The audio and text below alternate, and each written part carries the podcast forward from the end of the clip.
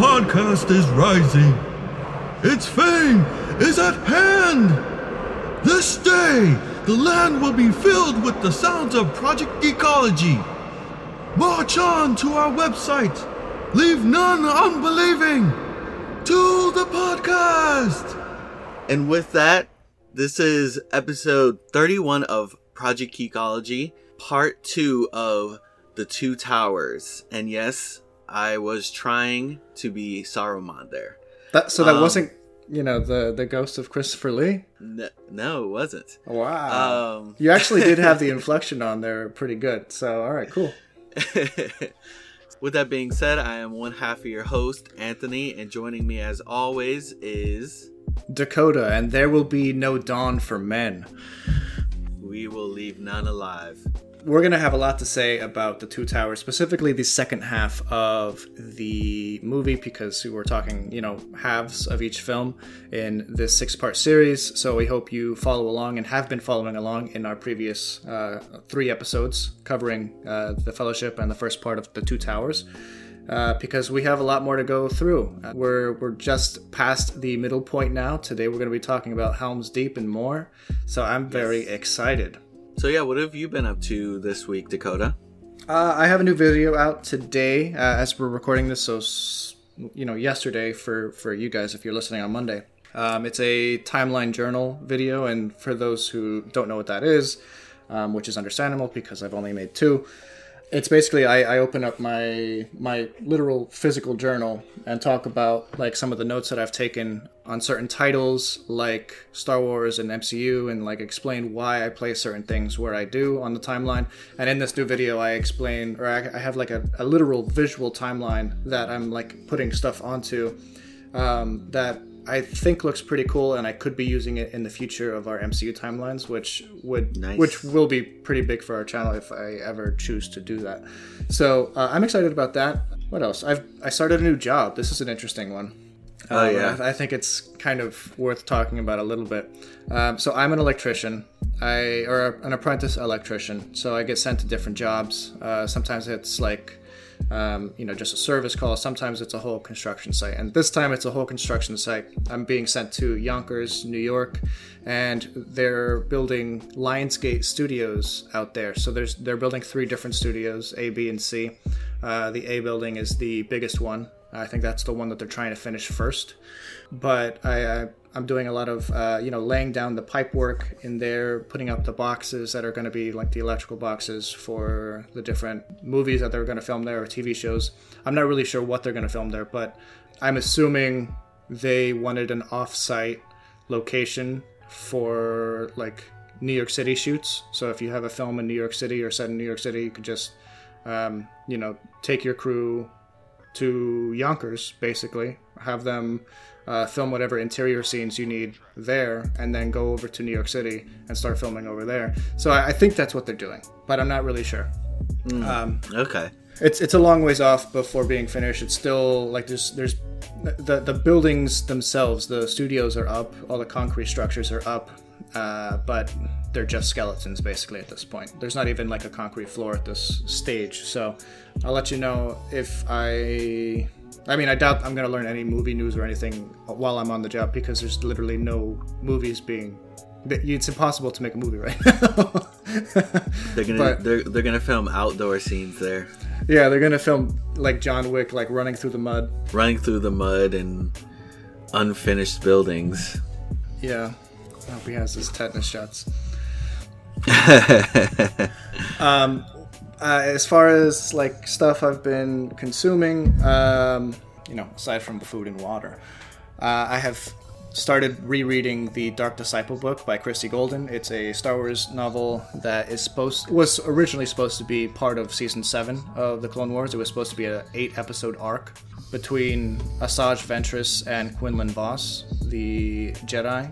It's such a good read. It's it's a far more mature Star Wars story than most of the Clone Wars, just because it talks about like you know it, it does get into like the relationship of Quinlan Vos and Asajj Ventress, and not that it gets like graphic or anything, but clearly they they do things that you know they don't normally talk about in Star Wars.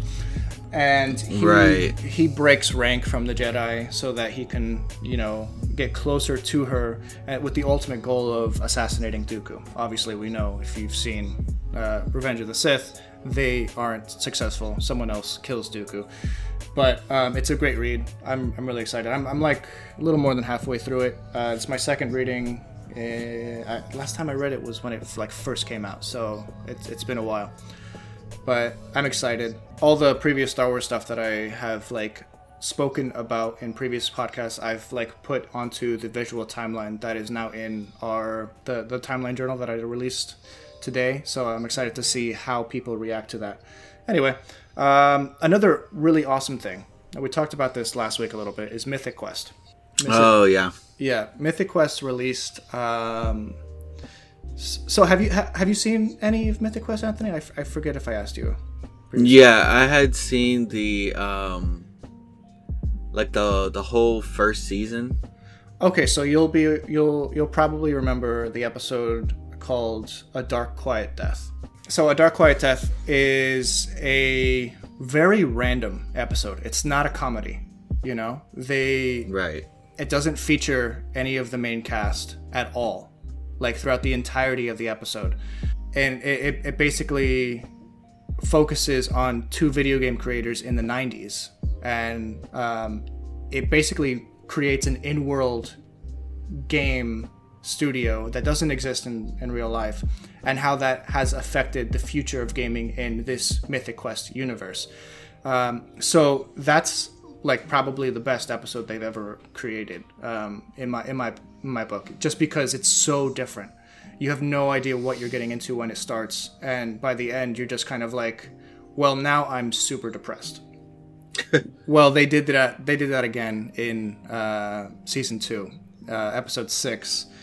I forget what the name of the episode is, but um, basically they go into the '70s and they talk about the history of uh, the the old guy who writes the story for the game Mythic Quest, uh, C.W. Longbottom Oh yeah. and and uh, it's basically like his story of how he became uh, the popular writer that he is in the that he, that he is and it's, it's like such a crazy good episode because anyone who's ever like created anything will understand um, the issues of doubt that he feels throughout the episode and they just make you squirm dude it's it's such a in, introverted piece. I, I don't know. It's hard to explain. You have to watch it, but it's it's so it's really good.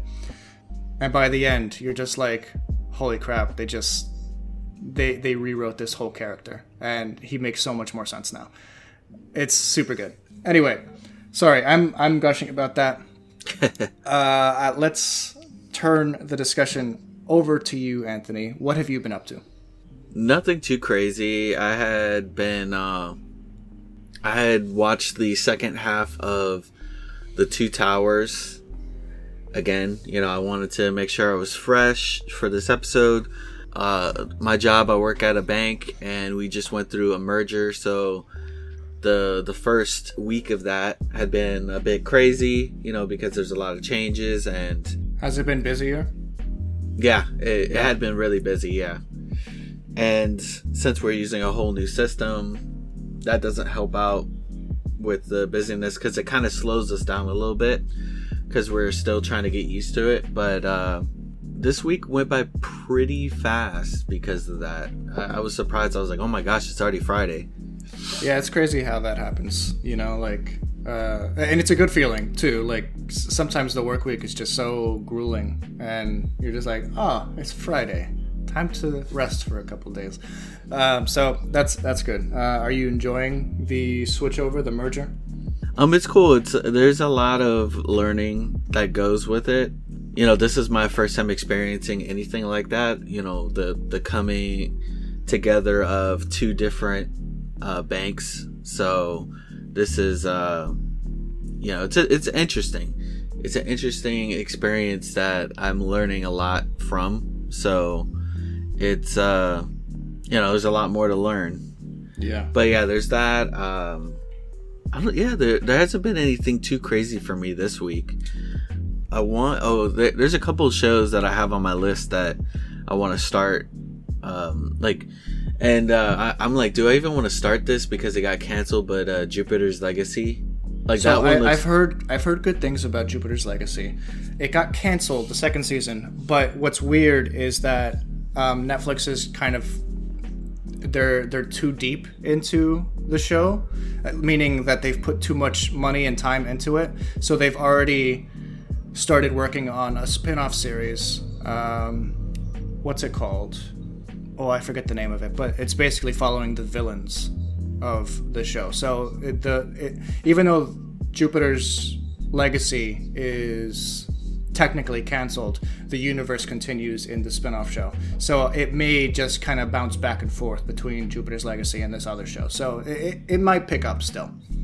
oh, okay. But it's kind of a Um, weird thing. It's kind of a weird thing. It's like, what if Iron Man bombed and we, and instead of like Disney, or it wasn't Disney at the time, but it, uh, what if Marvel was just like, you know what would be great if we made a whole cinematic universe out of this film that made no money? you know, Right. that's how it Yeah. feels with this. like I, I feel the I feel like if Iron Man had bombed, it would still it, it would be like a continuation of kind of like how we were getting superhero movies uh, prior to that. Like you know, the, we It had have been the next Spider Man Fantastic here. Four. Right, there's Spider Man here, and then there, there's like you know another Spider Man series. Then we had X Men, and then yeah, we had Fantastic Four, which they really just I don't know I don't know why they had such an issue, like hitting the mark on the Fantastic Four like twice, man, and like they got worse with the second time around. So I mean, it's it's an Fantastic Four is an interesting one, and actually, I would love to go back and rewatch those for for the show, maybe sometime after Lord of the Rings. But Yeah, we're, we're talking about the early 2000s Fantastic Four, not the uh, Josh Trank one that came out a couple years ago, because that's a different story altogether. But the cast that they had for the original movie was a perfect Fantastic Four cast. You know, I look at that and I'm like, wow, they totally nailed the casting of the Fantastic Four. And yeah, the movie's corny, it's it's cheesy, but for the time, it was exactly what like like superhero movies were supposed to be. You know, so I very comic booky. very comic booky and i will say for whatever uh, although i there are huge problems with the sequel the the rise of the silver surfer it had some really cool special effects and some really cool conceptual things i remember more about the rise of. I keep wanting to say the rise of skywalker the rise of the silver surfer um, than i do of the original movie so i don't know take that for what it's worth but yeah, they and they did like they made Galactus like really weird.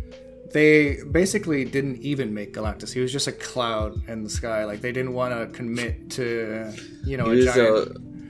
a he's a black hole cloud.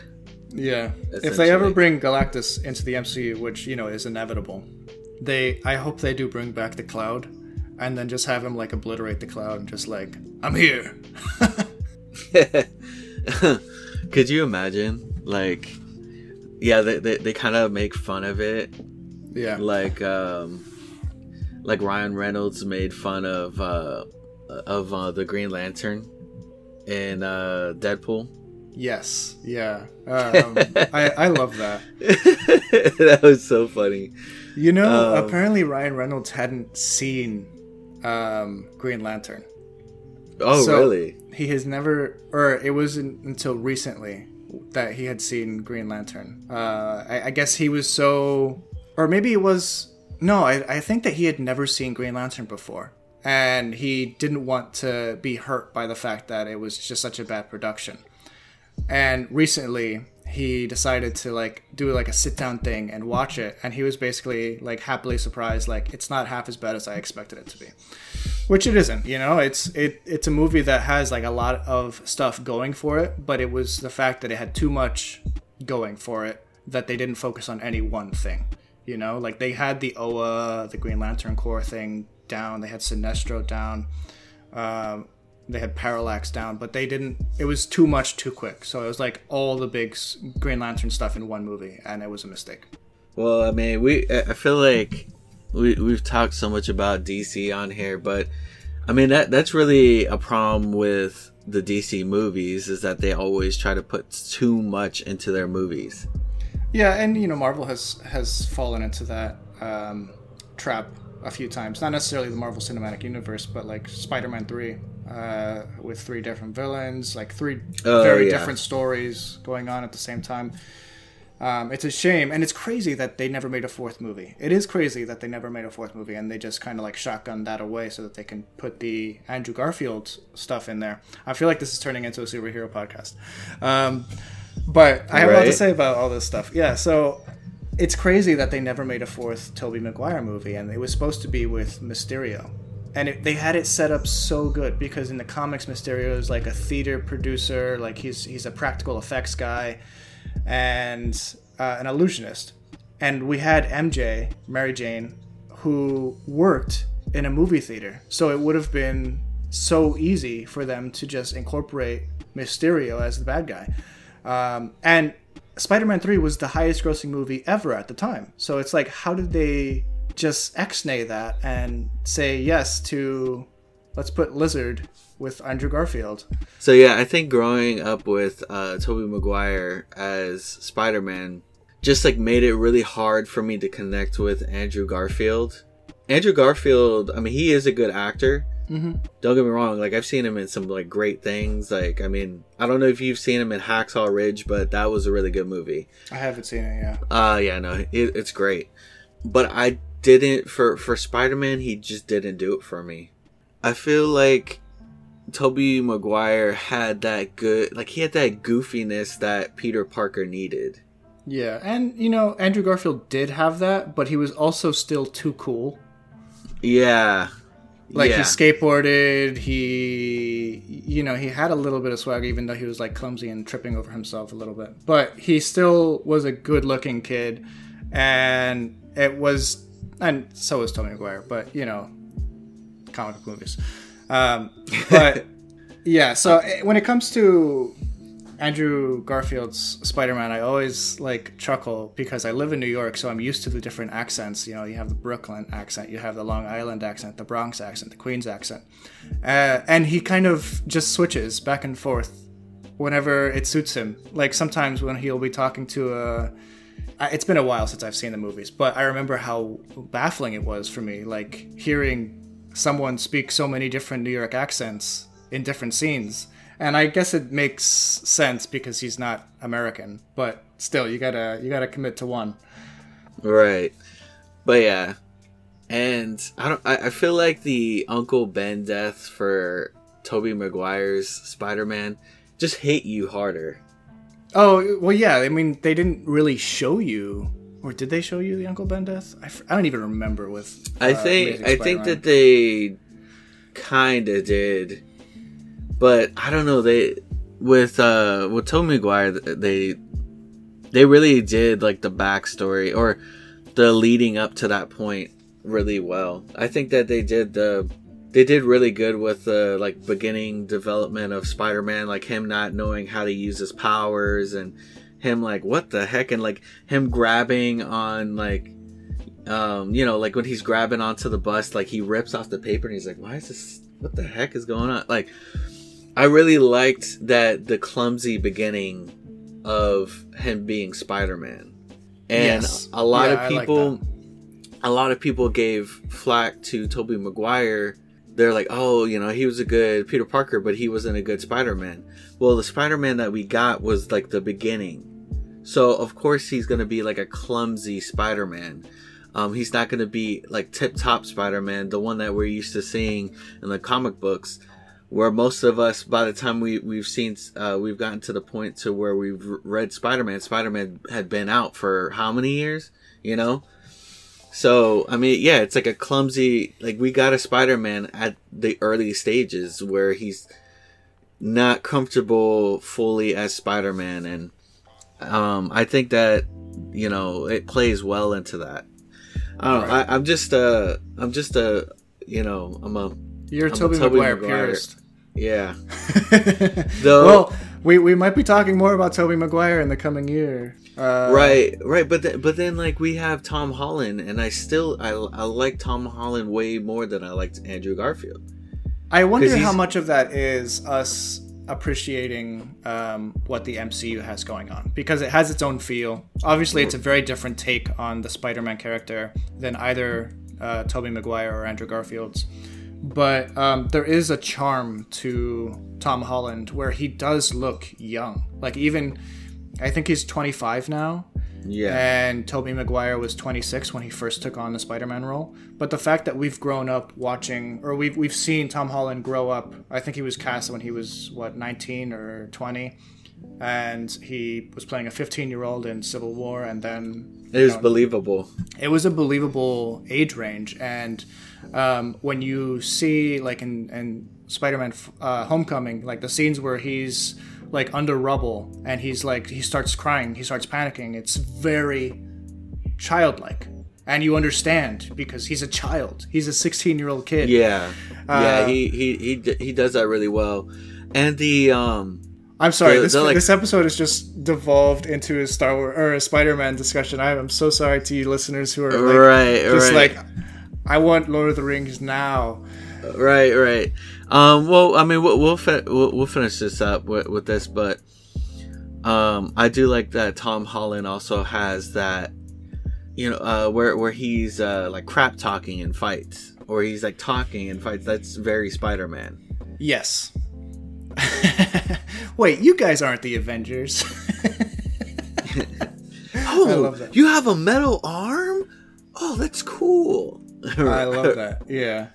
Uh, oh yeah, yeah. Um, when uh the the the Falcon, he's like, I don't know if you've ever been in a fight before, but there, you know, there's usually not much talk involved. yeah, there's usually not this much talking, but you know, that's kind of like the whole thing with Spider-Man is like uh, he'll let them monologue and he'll uh, make quips right back at them. Um, all right, we'll- Right. We'll, uh, let's let's sideline this con- uh, conversation because we've been talking way too long about. Yeah, we can have an episode about Spider-Man. Yeah, we Yeah, can have an we'll- we'll- episode of just you know talking Spider-Man, but I think we should do like some of the movies and stuff as well. Yeah, uh, yeah, I'm gonna. I'm gonna jump over there and grab more coffee before we start. This is the third. Too late, Dakota. This is the Too fourth late. week I think that we've been doing uh, like our recordings in the morning, and I enjoy them a lot more. I feel like we're just more engaging. But anyway, let's let me get more coffee really quick. Bye. Yeah, let me get some water then.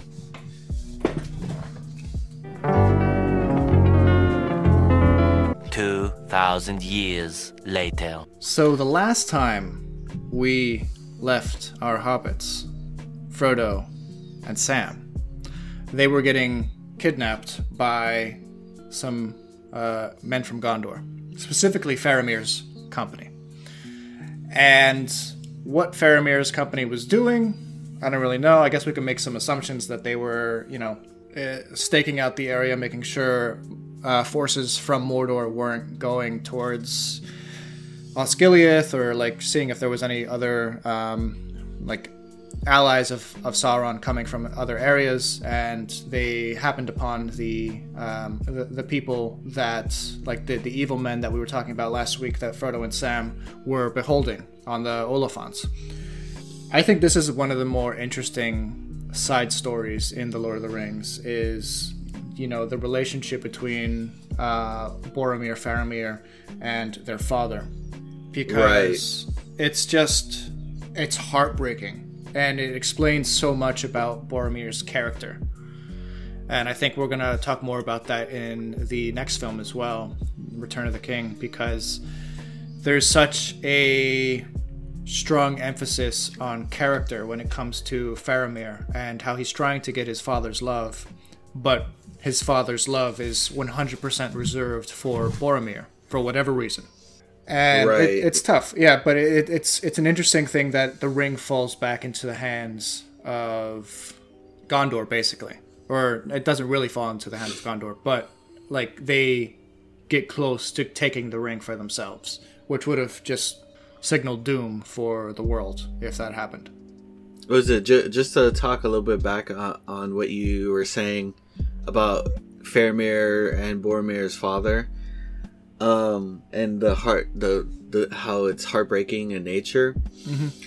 W- what is really heartbreaking about it is that uh, their father has like this resentment towards Faramir, and it's you don't understand why. Like you don't know why there's such a resentment. You know, at at the at the point that they show, this is back when when Boromir was alive, Yeah. and so he even he even showed resentment towards Faramir. You know, when when Boromir wa- was alive, which The, the I- father, yeah, not Boromir. right, Lord Denethor. Denethor, I was looking that up actually. Yeah, Lord Denethor is a jerk, um, to put it lightly. And you know, sticking with that that scene, let's talk a little bit about that because it, it kind of breaks off um, from the main story and it's more of a flashback. So we can talk more about that flashback a little bit. So we have the scene leading up to Boromir being uh, told to go over to Rivendell, which is they retake Osgiliath, and um, Osgiliath being like the satellite city that like goes through the river. I mean satellite city because it's like very close to the big city of Minas Tirith, but it was previously uh, occupied by orcs because I guess there were too few men manning Osgiliath uh, under Faramir's control, and I'm, I, I bet you when uh, like I bet you so much that Faramir was asking for more forces, and Denethor did not give it to him, and that's why Osgiliath fell. When Boromir told Denethor that Faramir also was as much a cause for their victory as he was, Denethor was like, if it weren't for Faramir, uh, Osgiliath wouldn't have fallen in the first place. and that's when Faramir's like, we didn't have enough forces, but he didn't want to accuse his father uh, of not doing that because what's the point? The father's clearly crazy and has like vitriol towards the son for whatever reason we don't know. Right, right. Like it's it's more than just the falling of Osgiliath. You could tell that that resentment run has run for probably his whole life. Yeah, he's always been the second son. He's the you know even when he when even even when Denethor like walks in on uh, the merrymaking uh, in Osgiliath, like everyone's drinking and trying to have a good time. They just won the battle. Um, he goes, "Where is my firstborn?" And it's clear that that ha- plays a, a big part in like what what his love for um, Faramir is. I wonder if it was, and I guess this happens a lot. Unfortunately, is you know the mother dies in childbirth, Yeah, I was thinking that too. and the father holds the child responsible, and that may be the case for Faramir.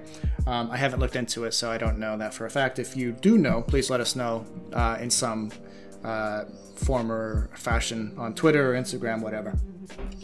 Right, and you can tell that Boromir doesn't. He, he's not exactly too. Uh, he he doesn't look forward to seeing his father. He's not because he knows how his father, and I think the relationship between uh, Faramir and their father is you know part of why he kind of like he kind of resents his dad a little bit too because when he comes he's like oh can he not lend us a moment of peace or something like because that? Because he knows he knows how he's going to be. He knows that he's going to be fawning all over him and his younger brother who is has always been sidelined from what we know is just going to be crapped on you know he's to boromir's to get all the praise and Faramir's going to get all the blame, and unfortunately, that is the case for some like families out there. That there's clearly a favorite child, but this is like to the extreme where the there's a favorite child and like a a very very least favorite child. This is like Dudley and Harry. yeah yeah but the the thing the thing that kind of sucks for Faramir is that you know when when Boromir dies that's essentially the only person that we know of that loved Faramir genuinely loved Faramir and he's gone. Yeah, so you can see the anguish in Faramir's eyes um, when he uh, starts talking about how Boromir is dead, and he, you know the only proof he has is that the horn of Gondor, or his horn was was you know ripped in two, but he knows in his heart because he's his brother.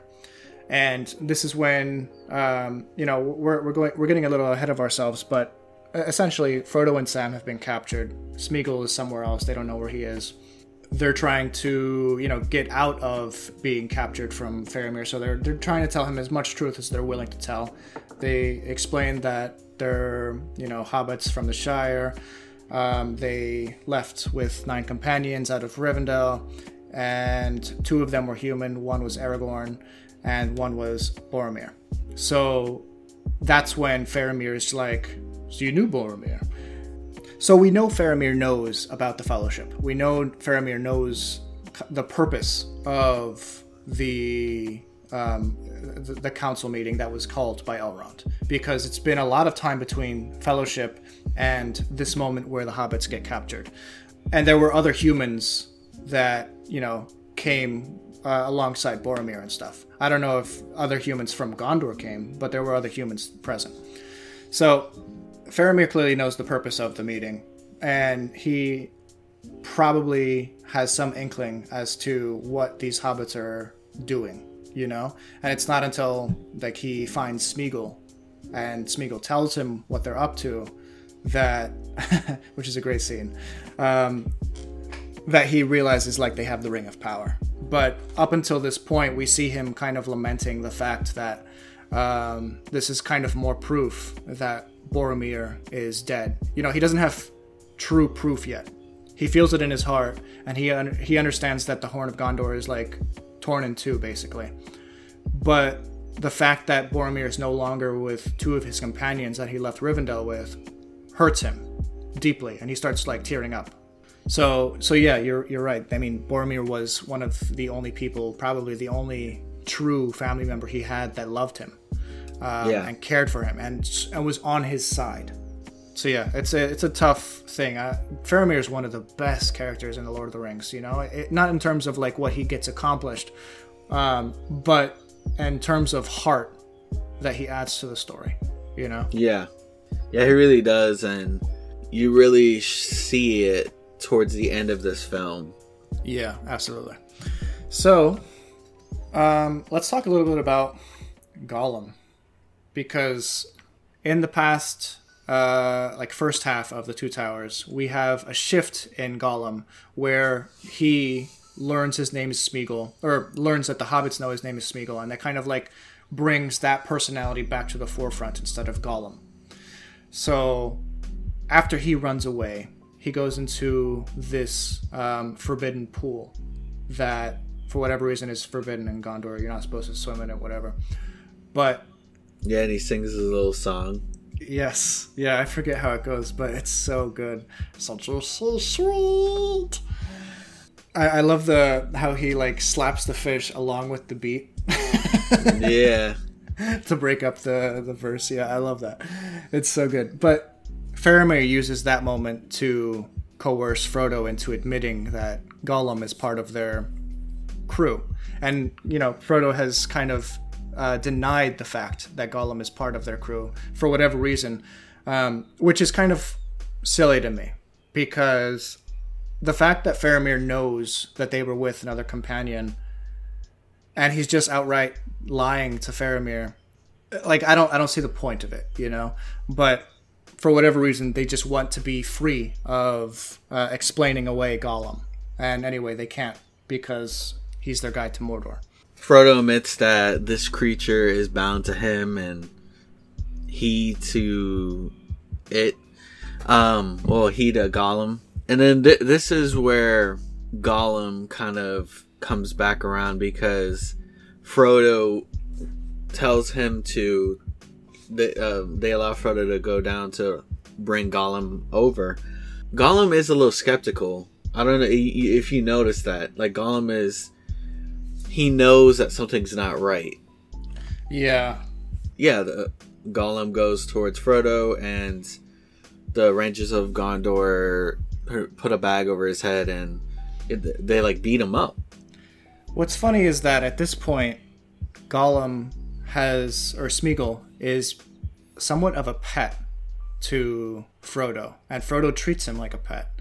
Uh, he, you know, Smeagol is in a very submissive state, and it's funny, like comparing him to my dog, because we were watching it last night, Jen and I, and we were like, "Holy crap! That's Luna, that's our dog. When we tell her to come in, t- to come in from outside, you know, like Smeagol like looks at Smeagol looks at Frodo like, we have to go now, and that's what my dog does. You know, the fact that like she doesn't want to stop playing. She and you know she has her ball in her mouth, or Smeagol's case, he has the fish in the mouth, and he's like slowly walking towards the door, like okay, okay. Um, but it, it just reminded me of my dog so much in that moment, and um, and it's Yeah. thinking about it that way um, is is another way that you can feel uh, part of the betrayal that Smeagol must have felt because he listened to Frodo, and then he was hurt. He was tortured for information at that point. So his breaking away from the Smeagol and going back to Gollum is uh, an interesting one. Right. It's like a defense mechanism, essentially. Yeah. That when things are going bad, Gollum comes in because Gollum is like the is the personality that he's created to get him through the tough things. Mm-hmm. And yeah, that and then yeah, so this is they beat him up and you can hear uh th- there was such an interesting moment in the movie where Gollum is speaking to Smeagol and asking why is he crying. Why does he cry? Yeah. Um, it's an interesting thing that you mentioned um, in last week's episode that he starts repeating uh, phrases and lyrics and songs to himself when he's trying to comfort himself and you know he's he's cowering he has his guards all the way up and we have this scene where he is uh, balled up in a corner and he's looking at the wall and he's talking to himself and he's comforting himself. You see him like rubbing his head um, and his like shoulders. Like he's he's just the the visual language of someone comforting themselves is like s- extremely strong in Gollum. Um, you know, total props to Andy Serkis there, but it's interesting seeing how like because he does go in and out of character. Gollum and then smeagol and then gollum and then smeagol. He's having a conversation with himself at the end of the day. And, um, and then he starts talking about the fact that they stole it from us. And that's when Fair, that's what Faramir locks onto. What did they steal from you? And it's it's my favorite gollum moment i think is my precious! Ah! Yeah sorry Yeah. my mic peaked really hard there um Have fun editing that.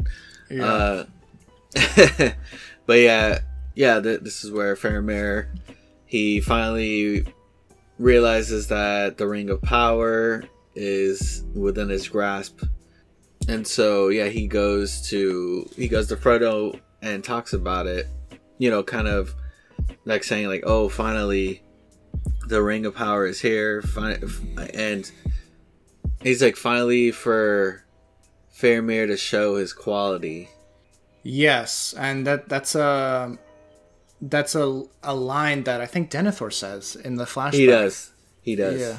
He, says does. Mm-hmm. something like what for Faramir to show his quality, uh, Yeah. as if like a, a snide remark towards towards his younger son. And yeah, he kind of parrots that in his own way, like you know, finally an opportunity for Faramir of Gondor to show his quality. And it's almost like he's saying that in jest. You know, when you think when you understand where he's coming from, he's thinking about his father's hatred towards him, and he thinks this will stop that if I could just bring the bring the ring to um, my father. Right. And in this moment, you could, and th- they obviously there's the sound and the music that um enhances it, but the ring is influencing Faramir. Yeah, dude, it's so crazy. Like as I get older, like the more I notice from the Lord of the Rings and like certain scenes, like the ring is totally. Um, and w- a funny thing is, I, I've I've started like this past year for whatever reason I started listening or I started listing subtitles below um like movies and stuff. So I'm lis- I'm looking at all the subtitles in this movie, and this when it when the ring is like making that noise, it says the ring is talking. Oh, really? Yeah, or the vo- it says like the voice of the ring, and Um, that kind of gave me like chills a little bit because like I never thought about it that way. But he's li- the ring is talking to um, Faramir. He's like it's it's like coaxing Faramir to like want that power, want that greed. Right, and you can hear very, very like light whispering. Yeah, it's creepy. It's creepy, but and it, and and that's when like you see like Frodo kind of like uh, squirm, like he's um, I don't I don't know the word to describe it, but it's all But yeah, like he's uncomfortable. he's uncomfortable, but it's it's almost like um, it almost looks gratifying in a way. Like he's it the the ring is using him to speak to to Faramir. I don't really know what's going on, but as much as Faramir realizes the power of the ring, Frodo's also feeling it like 10 times more. You know? Right. Like the draw to like use it is Right. so much stronger with Frodo. Um, and that's part of the fact that it's around his neck and he's had it for a prolonged period of time. So, with that, Faramir and company take Sam and Frodo and Gollum over to Gondor, and I think that's a good opportunity for us to swing back to what's going on in Rohan. The Rohirrim. Yes, the Rohirrim. Yeah, so the last time we talked about Rohan, they left Edoras because to to head to uh, Helm's Deep because uh, Saruman is on the way with a giant army that they don't they don't know of at that moment. They do know that Saruman is putting At their his doorstep. forces. Yeah, they, Right. They, they talked about that in the previous one, where they realized like Saruman is amassing an army, and he's slowly taking out the the, the little villages and towns around Rohan to kind of like you know destroy any potential armies that Rohan can muster. And um, so they, they head over to Helm's Deep, which is you know their uh, their ancestral uh, fortress that you know has weathered many storms and many wars and stuff. So that's kind of their last line of defense and their first line of defense, to be honest. Right. On the way, the party is attacked by. Wargs. We should talk about uh, Eowyn and Aragorn. You know, some of the names in um, The Lord of the Rings, first of all, I, I I think we should talk about it. I think he purposefully, Tolkien, purposely chooses names that are similar to, you know, react to different, like, individuals. Like, for whatever reason, Arwen and Eowyn are the two love interests for Aragorn, and they have very similar names. And then the two villains of the story, Saruman and Sauron, are very similar names as well. And I, I don't know why he chooses names that are like this, but he does. Um, I don't know. Yeah, I, I, I have no answer for it, but it, it is an interesting choice, and it seems purposeful. Yeah, that's something that I had noticed too. Yeah, th- yeah, there was a pretty. It, it was a. It was a humorous moment where she E- Eowyn brings food to Aragorn, and like right before that, uh, she go she offers some to Gimli, and he's like, "Oh no, I couldn't." Yeah, yeah. Like he realizes that it's not very good.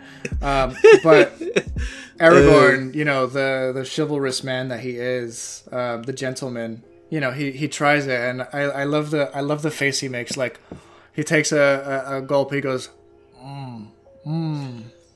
and he Yeah. like nods his head like in approval.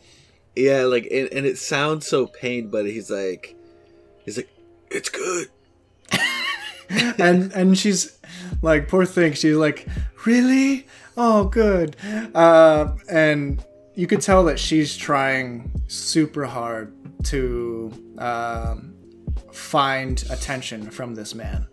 Yeah, but aragorn and aragorn for, for his part isn't like denying her you know? He's not actively putting her down and he's actually spending some time with her.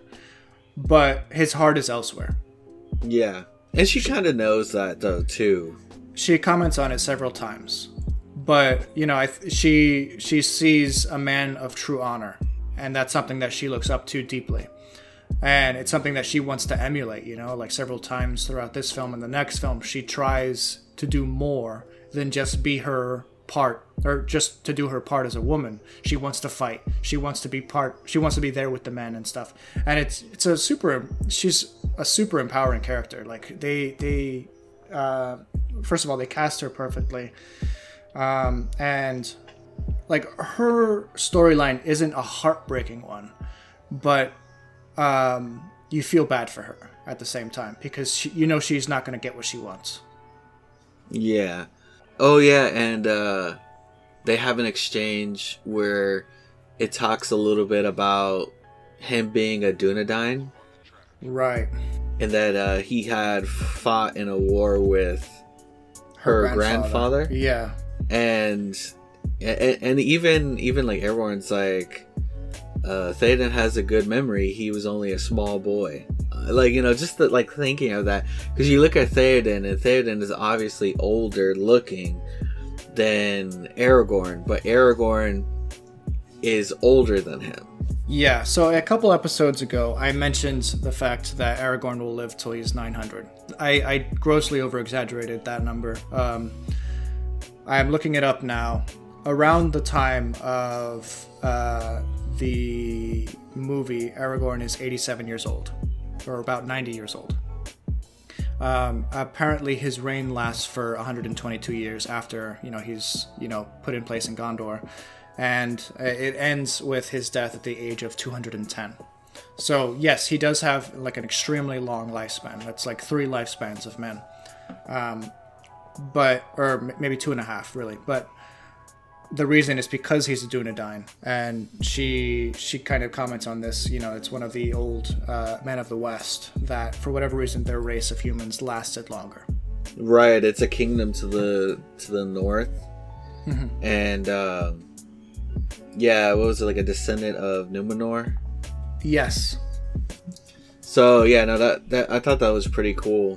Um, and when you're younger and seeing this, you're like, oh, that, you're like, that's an old man. That's crazy. Mhm.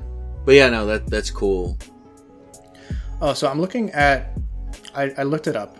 Sorry, I, I'm probably derailing this conversation a lot, but Numenor, because you mentioned it, uh, also called Elenna-nórë or Westernesse, is a fictional place in J.R.R. Tolkien's writings. It was the kingdom occupying a large island to the west of Middle Earth, the main setting of Tolkien's writings, and was the greatest civilization of men. So that's where he is from, basically and that's why he has such uh, a long life. For whatever reason, they lived much longer than men of Middle Earth. I wonder if because he's he's the the descendant of Isildur, Yeah. if uh, Isildur was one too, or if this was after the fact. Let's look it up because that was three thousand years ago. Right. So anything could a, a lot can happen in three thousand years. Yeah. So it's not saying that he's from Numenor. Uh, from his. Oh wait, yeah, no. Um, Isildur was born in Numenor. Sorry. in the in the year Second Age, thirty two oh nine. So okay. So yeah, uh, Isildur is from Numenor. Interesting. Had he not been killed, he would have lived a long time. Yes, um, but for whatever reason, men are easily um, they easily succumb to the power of the ring, which I don't know. I think it's it's an interesting thing for Tolkien to um, you know write about, having lived through the Great Wars. Uh, he clearly had some, uh, although he claims he didn't. He clearly did have some influence from the idea of how power corrupts absolutely, especially the hearts of men. That's ultimately what the the point of the Lord of the Rings is. You know, uh, is how to dismantle power that corrupts i- i- so corrupted basically. And um, it, it's it's pretty fascinating how he incorporated all of that. And you know we have that in in this story where he's talking about like how you know talking about the great war. And i don't know how much this translates to the books because i've i've watched these movies so many times and i've only read the books once or twice i've read them twice actually but um, I don't remember much of what happens in the books, but Merry is talking to the Ents and he's trying to get them involved in the war. and they basically said they, they basically say, um, you know, we we we are no part of this war. At the end of the at the end of the Entmoot, where several Ents come together, and um, Merry has this great line where he's just like, "How can you say that? You're part of this world," and it kind of goes to it reminded me of the fact that you know in the world wars everyone got involved maybe not literally every country but for the all the major powers were involved in in the fighting and it's uh it's reminiscent of that Right. Uh, I, I did like that that moment where uh, Treebeard was. He's like, "Oh, we just got finished saying good morning," and Merry's like, "It's nighttime." uh, and Treebeard's like uh we don't say anything in entish unless it's worth saying Yeah, So- that, yeah, that. Uh, he says that it takes a long time to say anything in Old Entish, which is just like tree groaning. Yeah, so they basically admit that they haven't done this in an age, which which is pretty telling is in terms of the the time period of this. So an age, uh, there have been three in um, the history of Middle Earth. The first age, the second age, and the third age is where we're now at. Like some some points, I think it's probably eleven or like 12 15 or something like that uh, 12 15 of the third age. I might be off by you know 50 years or so but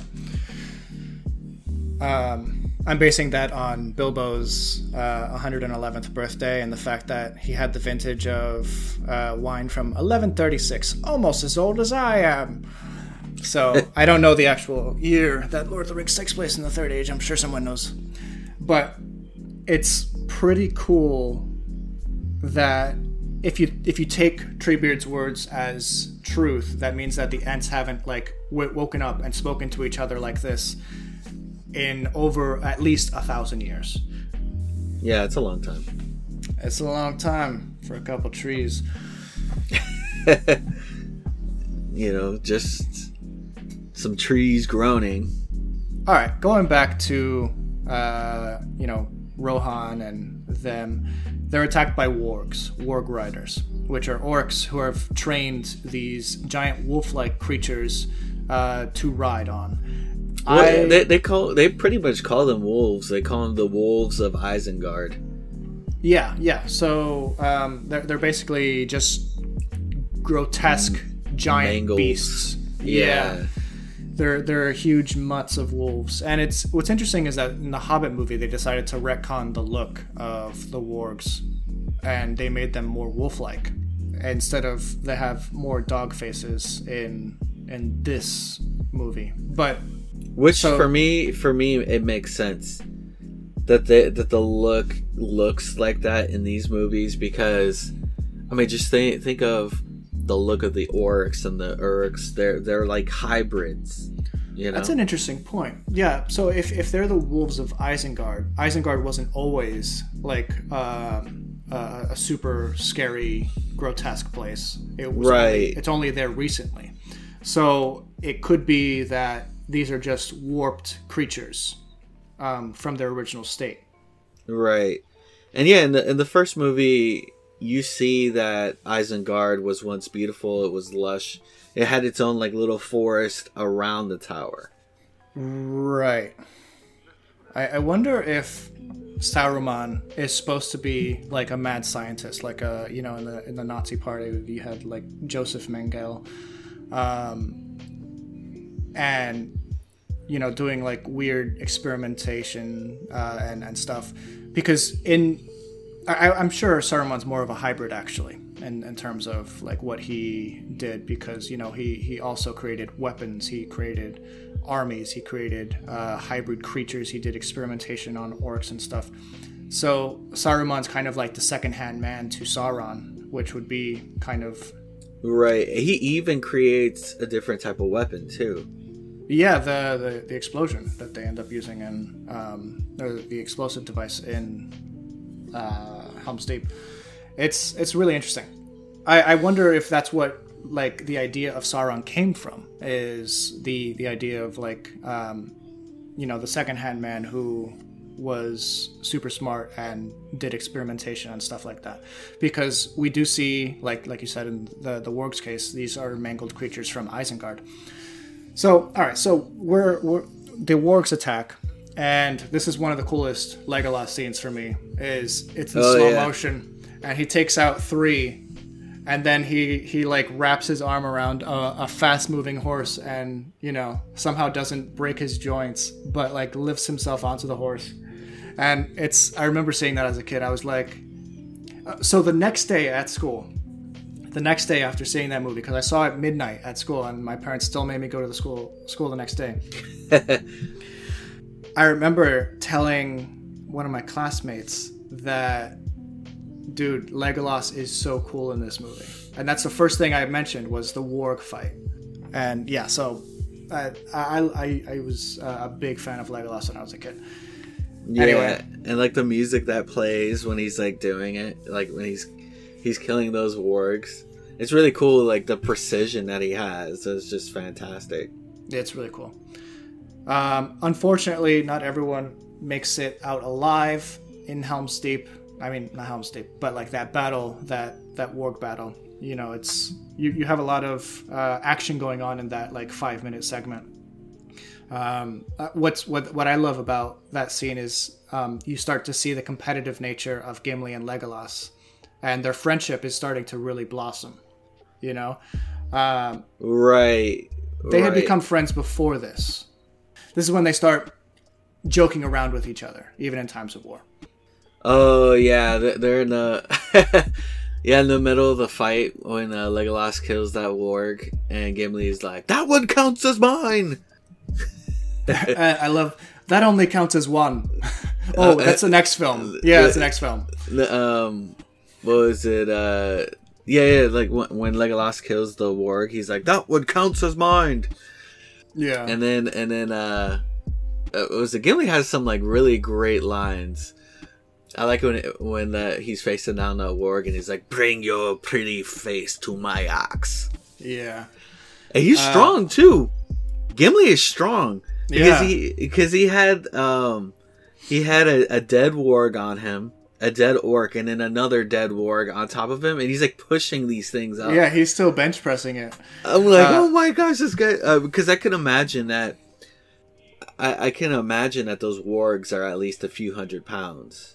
Yeah, for sure. They they look like they'd be horse like uh at least the the weight of a horse. You know, Right, the weight of a horse, and then he had the the weight of the Of an orc, orc and, on there, and then another yeah. one. Yeah.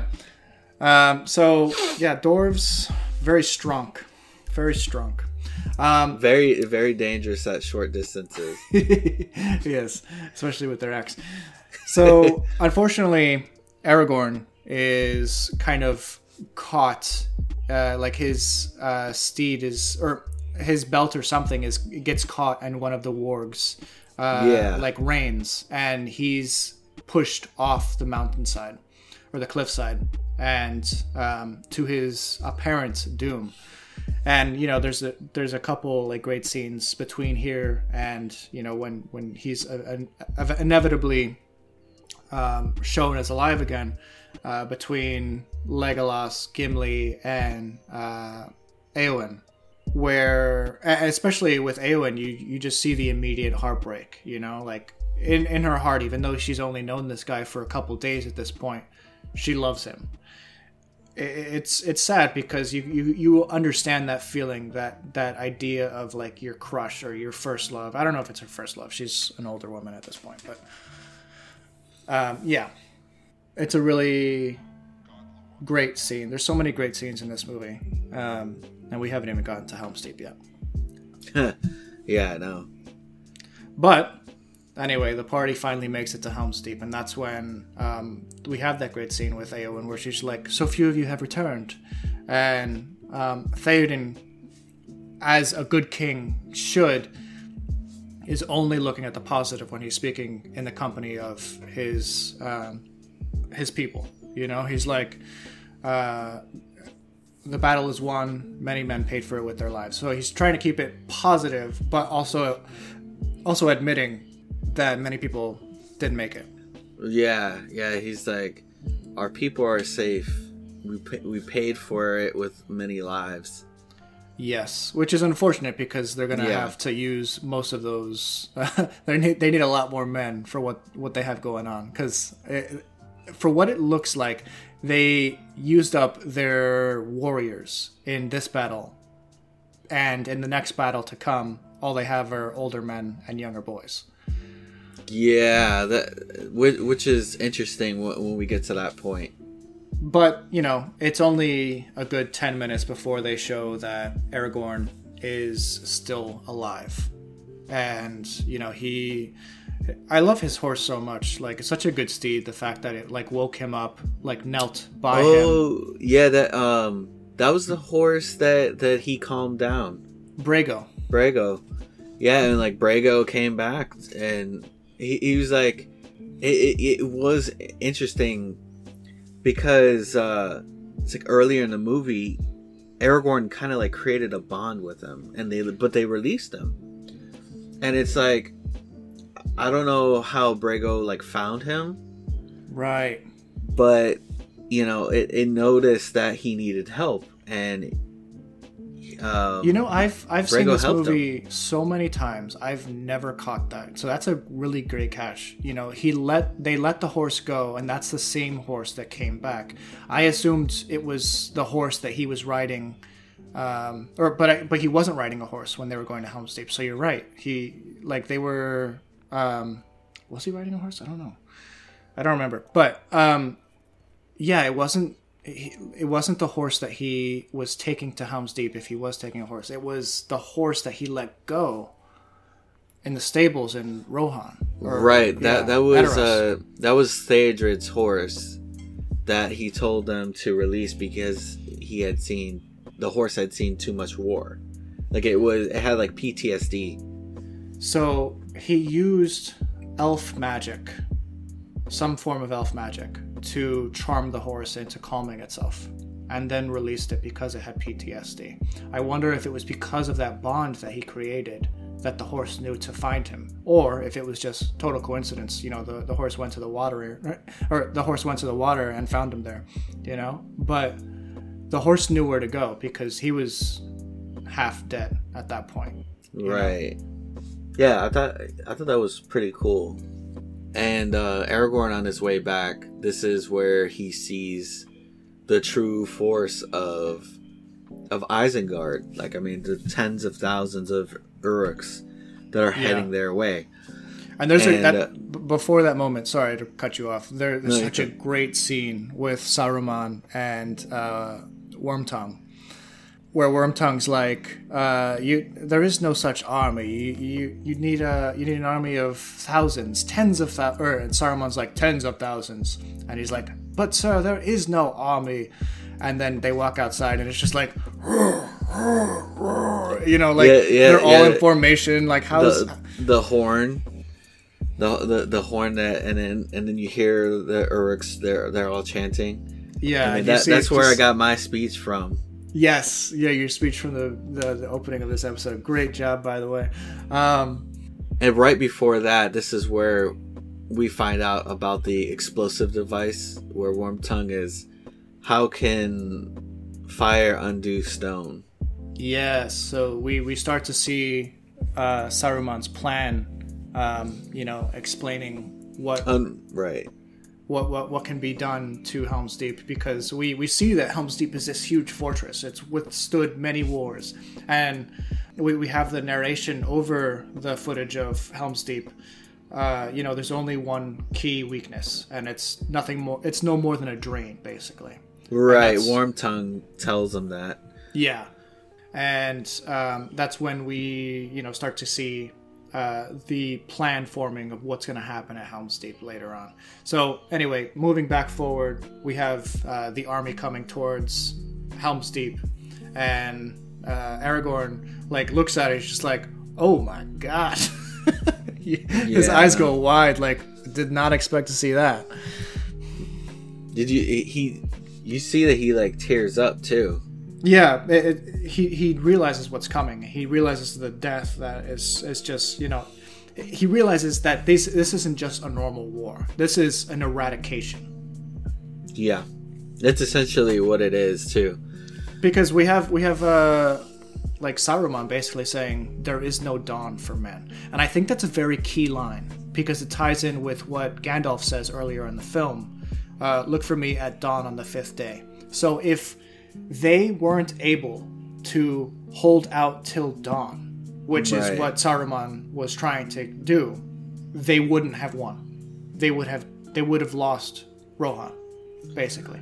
Um, and yeah, to like go back to what you were saying about the eradication in that speech, he he had said that the that tonight the the land would be the the the blood of Rohan would be like spilled, and and he says to leave none alive.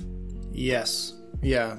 So, um, he had a clear goal.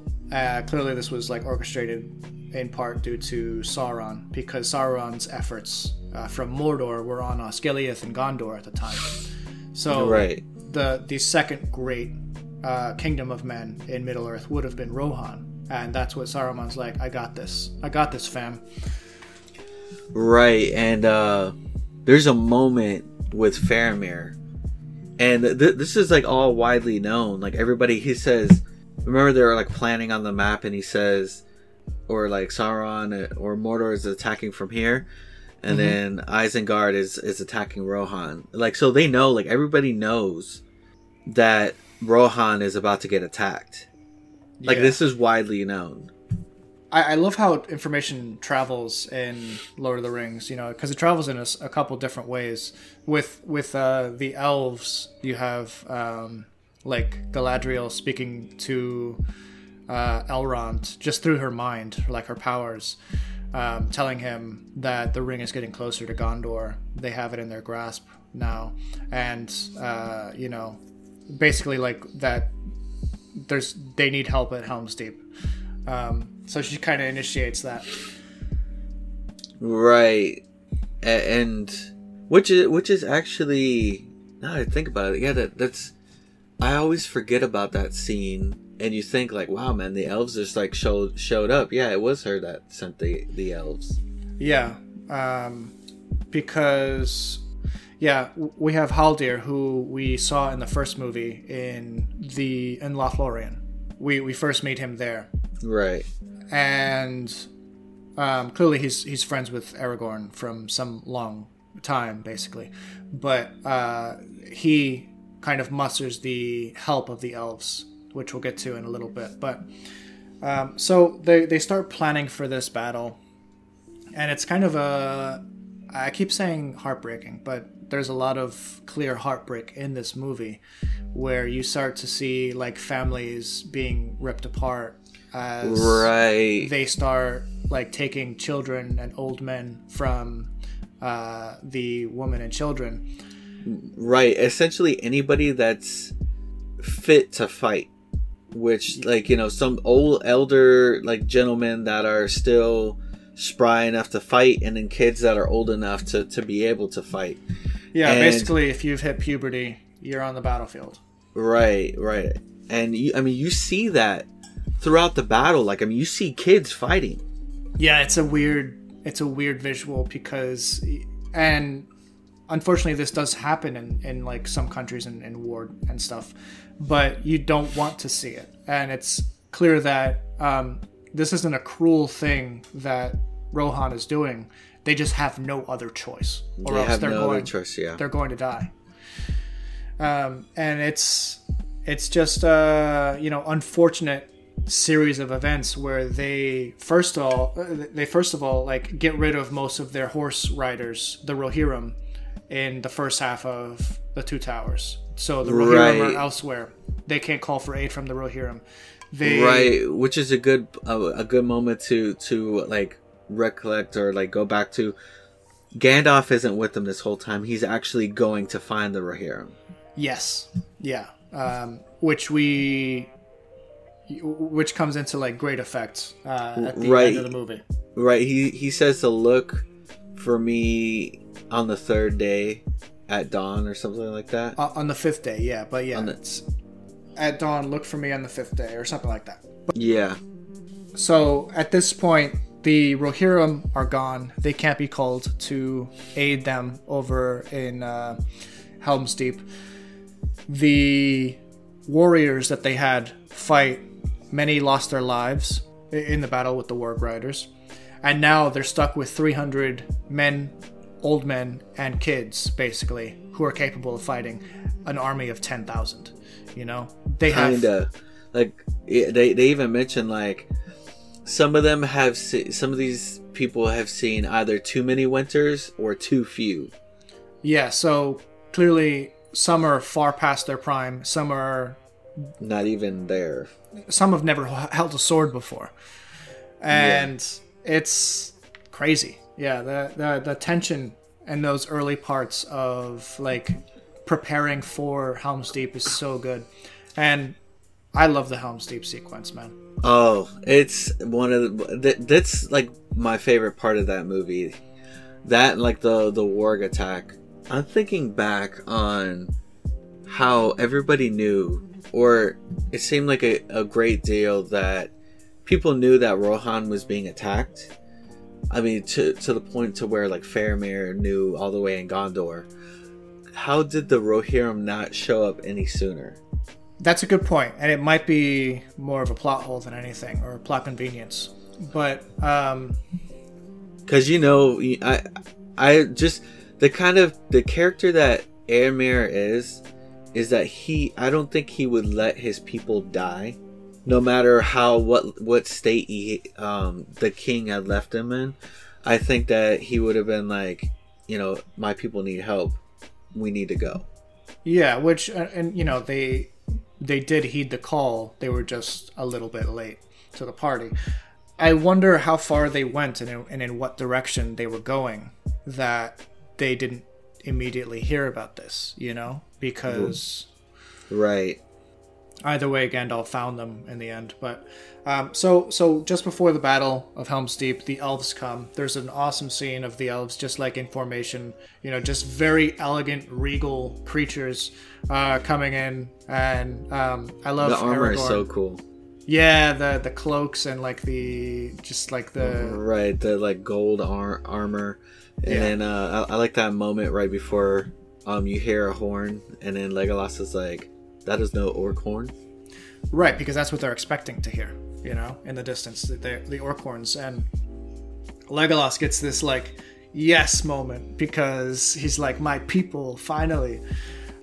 and the music And- that plays when they like march up dun, dun, dun. so good Yeah, it's so good. Oh man, because that's that was the theme from Lothlorien, I believe. It wasn't the Rivendell theme. Yeah. yeah so- yeah and it makes sense because Haldir is from uh, Lothlorien. But we have the elves come, and there's a great scene between Haldir and Aragorn where, uh, you know, Haldir's talking about how a long time ago, uh, men and elves once fought together, and we're happy to to fight uh, amongst you, or we're proud. right right to- right he's like "We're- we're we're proud to honor that allegiance once more Yeah, great line. And then Aragorn just kind of like brings him into a hug, and it's just such an informal thing uh, for Haldir, and he's just like, right and he I'll like embraces yeah yeah i noticed that too uh, it's it's really good. what was it they needed those elves though They did. they, did. need They would have without think- without the elves, they wouldn't have lasted till dawn. which like and, and we'll talk about it later but like i mean it's really cool that they have them all set up on like that main wall and then behind Yeah, and dude the for the precision archers, yeah. that they have man like just the elves man they're cool. They're just awesome. so the the er, everybody's like set up it, the elves are along the along the line or they're on the wall and just behind the wall all the men and Theoden they're like inside the keep and the the Uruks they finally like show up and they they line up. And it's kind of like you know they're like they're facing off. You know it's like the moment just before the battle starts. And you know the the Uruks are kind of they're like chanting and um like like essentially like I, I see it as like a a way for them to get into their heads. You know like they're like hey you know we're here. We're gonna we're gonna destroy you.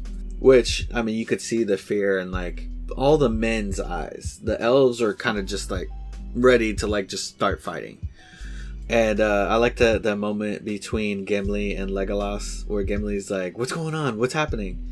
And then Legolas is like, "Would you like Would you like me to describe it to you, or do you want me to find you a box?"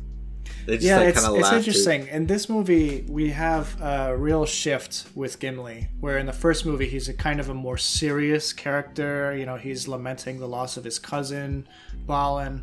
You're right. And he's more gruff in the first movie. In this in this movie, we see his insecurities start to like show up a little more. The fact that he he's a dwarf, which makes him shorter, but also uh, with the insecurities that we see with Gimli we also get um, some of the humor that is inherent in you know his relationship with Legolas and Aragorn, and I, I, think it's so important, you know, like, and it starts at the beginning of the movie with like him like heaving and huffing, like trying to like uh, follow them as they run for days and days, and he's just like, yeah. dwarves are wasted on cross country. More dangerous uh, in uh, short distances. Yes. Uh, yeah, so, that was funny so we start getting some of the, the humor in Gimli um, in this movie. And I, I, think that that's an important addition to his character because it just makes him uh, a more three dimensional figure instead of the uh, caricature of a dwarf. Right. I, I, I really do like it. it. Is it so? Gimli, Aragorn, and Legolas. They they obviously they have this great friendship amongst each other but Gimli and Legolas, they have, and you could tell it's through friendship, but they have this like rivalry, but it's like in good fun kind of thing. Uh, the battle starts in like a kind of a fun, funny way. Like uh, that that old man that like he like lets go of the arrow, and you mm-hmm. know, I mean, because he got tired.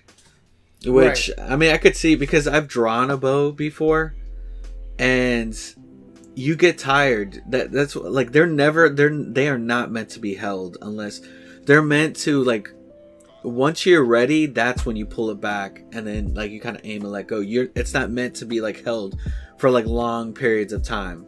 Yeah, so he uh, releases it by mistake and takes out an orc um, which is pretty. It's a. It's actually a pretty funny scene. I don't think he was actually even aiming for any particular orc. I think he was just like looking at the crowd and aiming.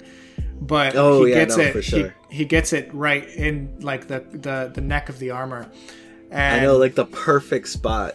Yeah, and um, he just starts the war basically. You know. Thanks a lot, old man. Yeah, yeah, like when it happens, like everybody just like kind of looks over, like, what just happened? Even Théoden's like, really? Hold. Yeah. Then we get one of the longest uh, battle sequences ever put to film. And in fact, it was the longest battle sequence ever put to film, uh, lasting about 40 minutes. So that had ever been. Um, until the battle for winter battle for Winterfell in Game of Thrones season seven. That it, it. You know what? It's funny that you mention that because how similar was that fight to Helm's Deep? It was. It was very similar. Yeah, it was they, very similar. It was just a lot darker. Yeah. Literally a lot yeah. darker. Yeah, physically darker. Like it was the darkness like, was a was like a part of the battle. Um, yeah, I remember seeing that episode. And, it was a it was a good episode, but thematically it didn't fit with Game of Thrones. You know, like they they it was very Lord of the Rings. Yes. Yeah, and they they kind of like threw away a lot of the things that they had like built up prior to this moment. I don't want to get into all of it right now, but like Arya Anyway, she was supposed to be like one of the like uh, faceless ones, and they just scrapped that storyline. Like she didn't do anything at that point. Um, uh, it was oh, supposed yeah. to be Jon Snow that killed the Night King, not Arya. Uh, it was supposed to be this person and that person doing this thing.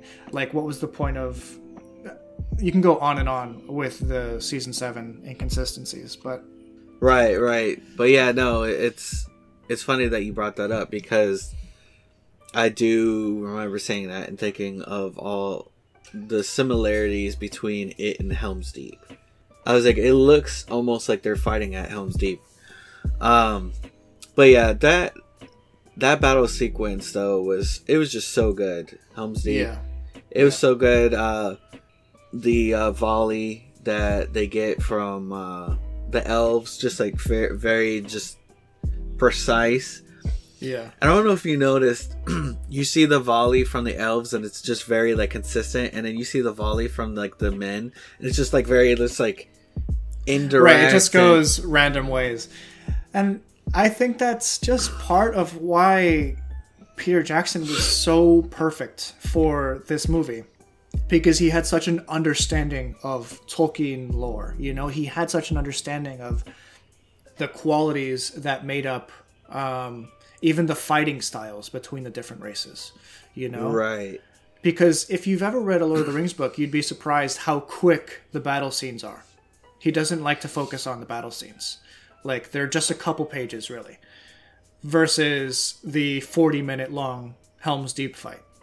So there's not a lot of explanation as to how they fight, but he had such an understanding and appreciation of the characteristics of each race that he was able to embed that in his movie and made it feel so real to the audience. Like you understood, oh, these guys are like just a, a near perfection type uh, performance level, you know?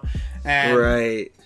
Um, what about like when the elves behind the wall they fire, the arrows go just by the they they fly just by the heads of the of the other elves and Aragorn and like Legolas up on the wall. Like I mean just the precision of like being able to like get it like between heads to like go into the it, it's just yeah, it was so crazy.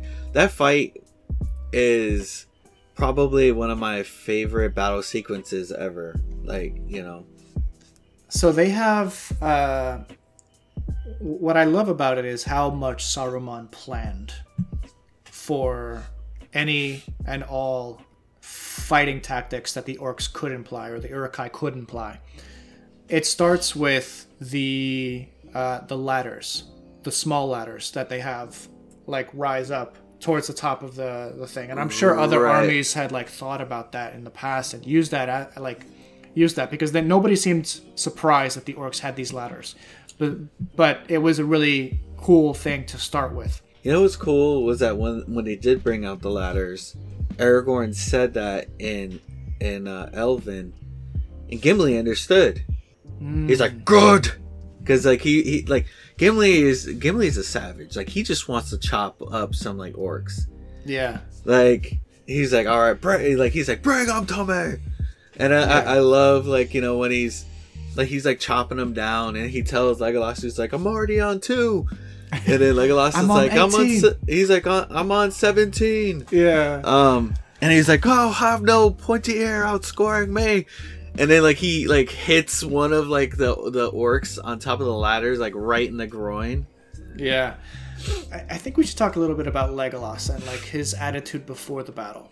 Because he was one of the big he he was almost like a problem, you know, in terms of like um, getting the hopes of the men's down. You know, he he saw that it was a hopeless fight. Right. And right. it was. it was until the elves came, basically. the moment between him and Aragorn when they were speaking in Elven, like Yeah. saying that you know that that this fight is hopeless. And the And- the humans the humans could not understand But them. they could understand the body language. Yes, they knew, and that's why Aragorn switched to English. I So or he's English, like, but yeah, common, yeah. yeah. Yeah, he sw- switched a comment and he's like, "Then I'll die as one of them." Yes, and I think that was. I mean, obviously, it's confirmation of what they were talking about between themselves in that argument, but it was also Im- important for the men to hear, like, we're not going to leave your side. We're doing this together, and um, I think that that was a, a, a cool. scene. Yeah, yeah, it was, and this this was a like a pretty mature moment for Gimli because remember Aragorn leaves and Legolas goes to follow, and Gimli's just like, just give him a moment. yeah. Let him go, lad. Let him go. Yeah, I was like, I was like, oh, okay, Gimli playing the mediator. Meanwhile, Legolas is probably like hundreds of years older than Gimli and stuff. Yeah. So yeah, some of the other innovations that uh, Sar- Saruman comes up with is um, we also have the the long ladders, like the the big ladders that hold like fifty orcs on it, uh, that they bring up later in the fight. oh yeah, the ones that they um they use the ballistas to. Yeah, that they use the ballistas to like hook onto the ledge, and like they're trying that the humans and elves are trying to like lift the ballistas off, but you they have like the support of like hundreds of orcs behind them, so there's like Right. no dislodging lifting them. the ladder. Yeah. Yeah, so um, that's pretty cool.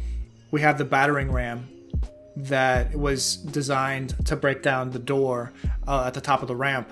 So they, they have multiple fronts going on, basically. Right, and like it's really cool. They they've kind of employed this like Spartan uh like approach to the the battering ram where they have the shields covering.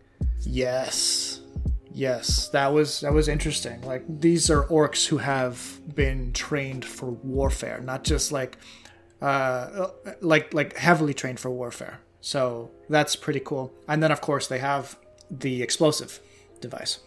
Right, the bomb pretty much. Yeah, it's basically Which- like gunpowder um, that they they explode, um, and it's it's really uh, just one of the the most crazy scenes because it just changes the tide of the battle in an instant. It re- yeah, it does.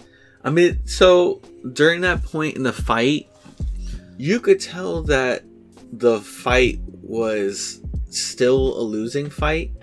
Right.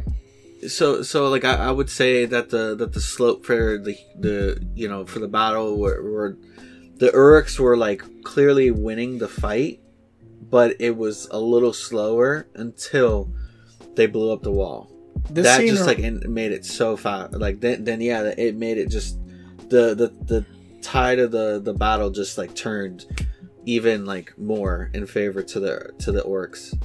Did you rem- or do you remember it playing the Two Towers game and the Helm's Deep scene was like the hardest level because there was just wave after wave after wave of Yeah. Uruk-hai and you'd have to like knock down ladders and then the then the wall would breach and then you have to go down there and fight with Aragorn. It's just like this is never ending.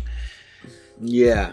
Yeah, that was a that was a hard part in the video game. I miss I miss that that time that era. Those games were so good. Yeah. Every once in a while, you'll get a good video game based off of a movie. Yeah, back then there were there were like some seriously good games for for movies back in the day, like the Yeah, yeah. You know what I noticed? Like back in those times, like that was a thing. You would see mo- uh, video games based off of movies, even like unlikely ones.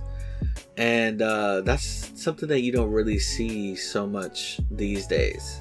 yeah. I think uh, all the companies want more original IPs or original takes on IPs. Like you you Yeah. would have more like if if Lord of the Rings came out today, now you, you you'd get like the Shadow of Mordor game instead of like the um, Lord of the Rings adaptations. Right. So anyway, let's uh, jump back into the story. It's it's a losing fight. Basically, they have to retreat uh, into the the fortress because uh, there's just an army of Uruk-hai making their way through the breached wall. Um, and you know, props to the the orc that they had like run run the torch into it because obviously he knew he was dying. Uh, Right. A couple, a couple arrows wasn't going to stop him. Right. That that orc is called a berserker. And they had a few of them. They were they were mainly at the tops of the towers because they were most likely going to be the ones to die first. Yeah, but so they... took more damage. They took more damage. Like remember when um like at the the start of the ladders, one of the one of the same looking orc jumps Oh, on Gimli! and like Gimli attacks him, and the groin. right. Gimli that. attacks him, but before that, he chops down like a whole bunch of elves like so easily. You're right. Yeah. So that's that's pretty cool. So they they head back into the keep. Um, they're trying to hold off the door from the battering ram. And right now that they made made it all the way. Well, so oh, you're talking about the keep? yeah, we're, we're in the keep now. Oh, okay, yeah, yeah, they're in the keep now. But just before that, uh, like where everybody's retreating to the keep after the, Oh, the scene with Haldir. yeah, he dies. Yeah, and that's a that's an interesting moment, and it's there's an interesting scene as he's dying, and I think it was intentional where he looks at the slain about him, and it's like, what is this all for? And he sees uh, men, elves, and orcs dead on top of each other, and it's it's almost like at the end of the day they all die. You know, it's just it's just needless death. And that's the last thing that he sees before Aragorn comes to his aid. And it's Yeah, it's an interesting and poignant moment. dude, how, how could you forget that that uh, amazing moment with, uh, well, just after the wall is breached. Air, like Aragorn is kind of like knocked back, and Gimli like jumps on top of the orcs. Yes, yes. Yeah, Gimli has like no fear. Yeah, th- let me tell you, Gimli is like a Gimli's the beast. And then um And Legolas comes in with the shield, like riding on top the of the shield, yeah, like he's like he's like- skateboarding. right. He's, He's an shield inno- boarding. He, he's an innovator. yes, Um, he's ahead of his time. way ahead of his time. Um, but yeah, they, they they make it back to the keep, and the battering ram is breaking down the door a bit, and so they go to reinforce it, and Gimli and Aragorn pretty much volunteer to like hold them off while they reinforce the the orcs, while they reinforce the doors, Yeah, and uh it's crazy. They go out through this like side door that's like right there. I like the moment where uh gimli's like he's like come on we could take him he's like yeah but it's a uh, aragorn's like yeah but it, it's like it's a it's a long way and uh is like you're gonna have to toss me Yeah. and even aragorn's like wait what you're gonna have to toss me. and he's like don't tell the elf Not a word. Yeah, so they they hold off the uh, the army there at the gate, and shortly thereafter they retreat into the main hall of Helm's Deep, and Aragorn's just pissed. You know, he's he's mad that they're retreating when they can continue fighting, and um, Theoden has almost like lost the will to fight at this point. right because there's so much death yeah. aragorn is essentially like yelling at him you know Like, do your job, do your job, do your job. Yeah, he's- he's like, you know, they're they're dying defending this this keep. You know, they've died and they're still dying. You know, keep going. Gimli notices that it uh, it's dawn now, and Yeah. or the sun's sun's coming up, and that's when he realizes what Gandalf had said, like "Look for me at dawn on the fifth day," and that's when he gets the idea, like one last attempt to like stop this horde of orc from coming in, right out with me, and then I, I love this interaction because it's so it tells the differences in their characters so much. The- Theoden's like for death and glory, and you know he's thinking about like this is the like this is his last moment. He doesn't think that they're getting out of this, um, but Aragorn still has hope, and Theoden's just his he's thinking about his own glory at this point, and it's unfortunate, but Aragorn has to like check him. He's just like for your people, and he's just Yeah. like yes, and Yeah, it- for it- for Rohan. yes, Yeah, yeah, I caught that too. I was like, yeah, I was like, um, Aragorn was essentially like saying like, no, not not for your personal gain, but for your people. Yeah, yeah, it's it's a really great scene. There's so much that we can glean from Aragorn in this moment, but it just goes to show like he's such a good leader, and that's why he's so fit to be king of Gondor at the end of all this. You know, Even though he's like fighting against it. Yeah, he doesn't want the power, and I think he's he's wary of it because of what it's done to his ancestors. But at the end of the day, he's a great leader, and he's a he's he's a far greater leader um, than Theoden is because of the way he sees things and the way he enforces um, uh, his subjects uh, and, and helps them. But anyway, so they ride out, and it's a really triumphant scene. And just before this, just before this, we we get a cut back to uh, Merry and Pippin.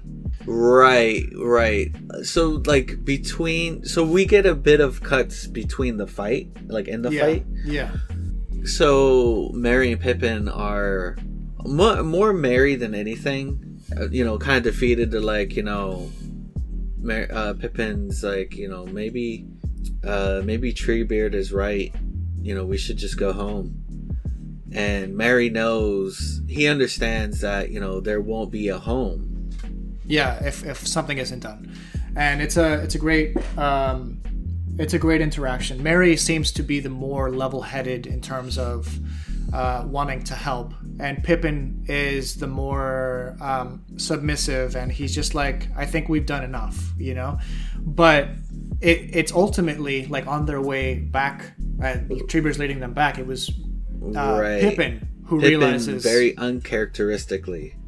Yes, but I think it, it becomes characteristic of him as the series goes on because he, Right, he takes right. on more of a role. I the- think that this is where he shifts. It's literally a turning point. You know, he's they're going this way, and he's just like, no, no, no, let's turn and go south. And I love the line uh, by by Treebeard after he explains like Saruman won't be expecting us to come this way. He's like, that doesn't make sense to me, but you are very small.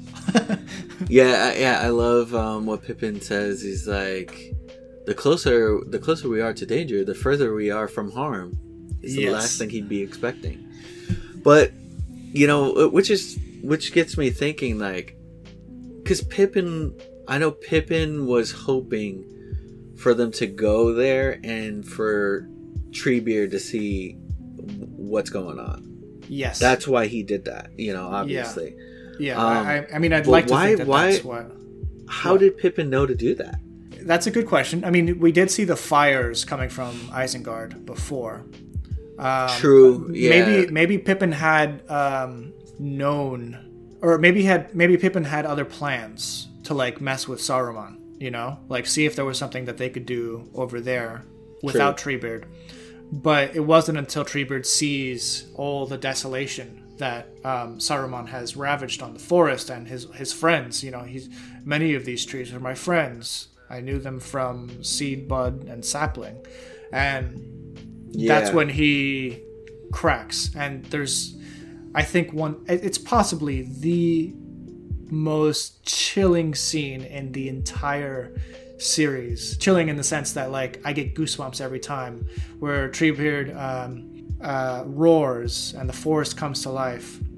Half of it goes over to uh, Rohan and Helm's Deep, and the other half goes towards Isengard. And Treebeard explains the the Ents are going to war, the last march of the Ents, and then there's that like triumphant just dum dum dum da da dum. right and he know and he and he's and he knows he's like you know we're i I know he says that we're the last march of the Ents and this is likely to our doom. Yes, and it's he, I, I think in that moment he has such sway because of his anger at what Saruman has done. He, even says a wizard should know better, which I mean, which kind he of shook literally with anger yeah, and and uh, this is interesting because we know the five wizards in um, Tolkien lore are basically um, one of the like higher up angels of the system basically that that was brought down to earth and like made into wizards basically. That's that's what they were the Maiar. And he understands Treebeard that is that they know better in terms of they were closely related to uh, Eru, Eru Iluvatar, which is the god of this universe, and the fact that Saruman would just betray that and become something wicked and just destroy the forest, um, something so pure, is something is what breaks Treebeard. He's this is the turning point for him, and that's when he decides he needs to take action, and he he just does a war cry, and Yeah. and that that scene where where the elves are or not the elves, the Ents are like walking in slow motion, and towards the the music, the last march of the Ents. That's it's so good. Uh, hey Siri, play the last march of the Ents. Ants by Edit now playing. Hey Siri, stop. It's the wrong track. What'd you say? She she said Ants by Edit now playing. I'm like, that's not what I wanted. No. All right. So the the Ents go and attack uh, Isengard, and meanwhile we have um, Aragorn and Theoden and some of the others uh, ride out on horseback towards the front gate, and like they just they just trample everyone on the ramp. It's a really cool scene, and then there's that uh, fantastic moment when you see um, Gandalf at the top of the mountain, and Oh yeah, what they the say. the army of the Rohirrim. Uh, or well, yeah, there's that moment where they're like, uh, Theoden stands alone, and uh, uh, is just like, he is not alone, and you see just like hundreds of horse riders, and they just decimate the battlefield. Yeah, no, it was that was a cool moment right there. And then uh, yeah, they're going down, and then the the light shines into the the, the faces of the orcs. Yes, and it's literally a, a light versus darkness moment where the light prevails. You know, Yeah. um, and you know, there, there, I love the symbolic uh, resonance behind that, but just the physical representation of that in the movie is so good. Um, and it's just like an instant, like the orcs have no chance because now it's it's dawn. They're not in their element anymore. They fight better at night. Um, Right. and they're, they're being attacked by a bunch of people on horseback and a wizard with a with an anger. Um, they scamper off the the orcs. They scamper off into the like they, they, they run away from the battle The- at this point, Right into the forest. which wasn't there before. The forest wasn't there before, you know, because we were like if you go back in the film, you have the people walking up to Isengard or not Isengard. You have the people walking up to um, Helm's Deep, and it's just plains, and the mountainsides are barren. But suddenly, when you turn around at the end of the battle, the trees have appeared, and we see at when when it comes to uh, what Treebeard was saying, uh, the trees are going to the orcs. And then at the end of the movie, we have like this forest that just came out of nowhere, and it's cool because like you see like the forest like all over the mountainside and stuff, and basically the trees were waiting for the orcs to come, uh, so that they can finish off the army. Yeah, they, yeah, that's crazy. That was a cool moment. I love, dude, I love this movie so much. And then you know we have to end it off with the the you know sacking of Isengard, uh, with the with, Treebeard, the hobbits, and uh, the other Ents, and Saruman's. What's weird is that Saruman looks like he's having a good time. Like this is a great show. that look on his face. That yeah, it's so just weird. like, yeah, he. I- It was a weird um, manic look that he had, but it also looked like he was like rooting for like a, a sports team or whatever. Like it just was a weird thing, but whatever. The Ents basically they they break down the dam, they flood. your favorite um, line. Break the dam. Release the river. release the river. Yeah. I love how uh, a Treebeard, like, we don't know his um, stance in terms of, like, the hierarchy of, of the Ents. We know that he's, like, big enough to be part of the Entmoot, but he just was, like, the de facto general of that battle. So uh, Isengard is defeated. My favorite part of that is um, when they break the dam. There was one tree, or there was one Ent that was on fire, and he came and like, like dipped his head into the water. There's also that one Ent that just like throws an orc into the water. Yes, and I, I love the different like shapes and stuff of the Ents. There was one that has like a big fat belly. Yeah, no, they're, they're, they're like human beings. There's all different type. There's like short ones, tall ones, skinny ones, big ones. Um, Yeah, they're like But, uh, people. yeah. So they they sack Isengard. Um, you know, Saruman's locked away in his tower. He doesn't want to come out.